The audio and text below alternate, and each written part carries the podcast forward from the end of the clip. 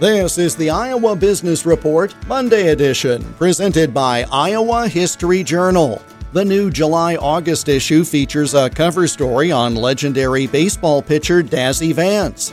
Get your copy at Fairway, Hy-Vee, and at iowa history journal dot com. Developing the next generation of business leadership is always important, but especially when the business is operated by family members. Dan Benkin is Program Director and Lead Consultant for Advance Iowa. Every company has that need to develop the next generation of the family, and how do we best go about that?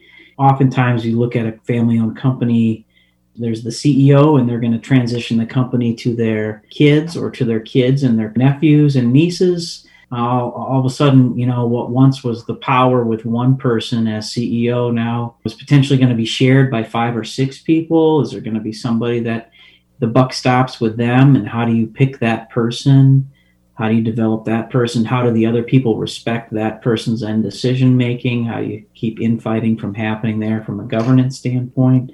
How do we develop this next generation of leaders of our of our family-owned company? How do we How do we expose them to the family company? How do we get them involved in knowing that, that the family-owned business is an opportunity for them?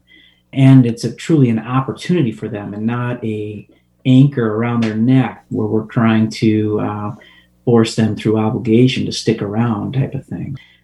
Learn more at advance iowa dot com and search for Advance Iowa on Facebook and LinkedIn. The Iowa Business Report, presented today by Iowa History Journal, Iowa's only popular magazine devoted exclusively to its fascinating history. More online at iowa history journal dot com. I'm Jeff Stein for the Iowa Business Report.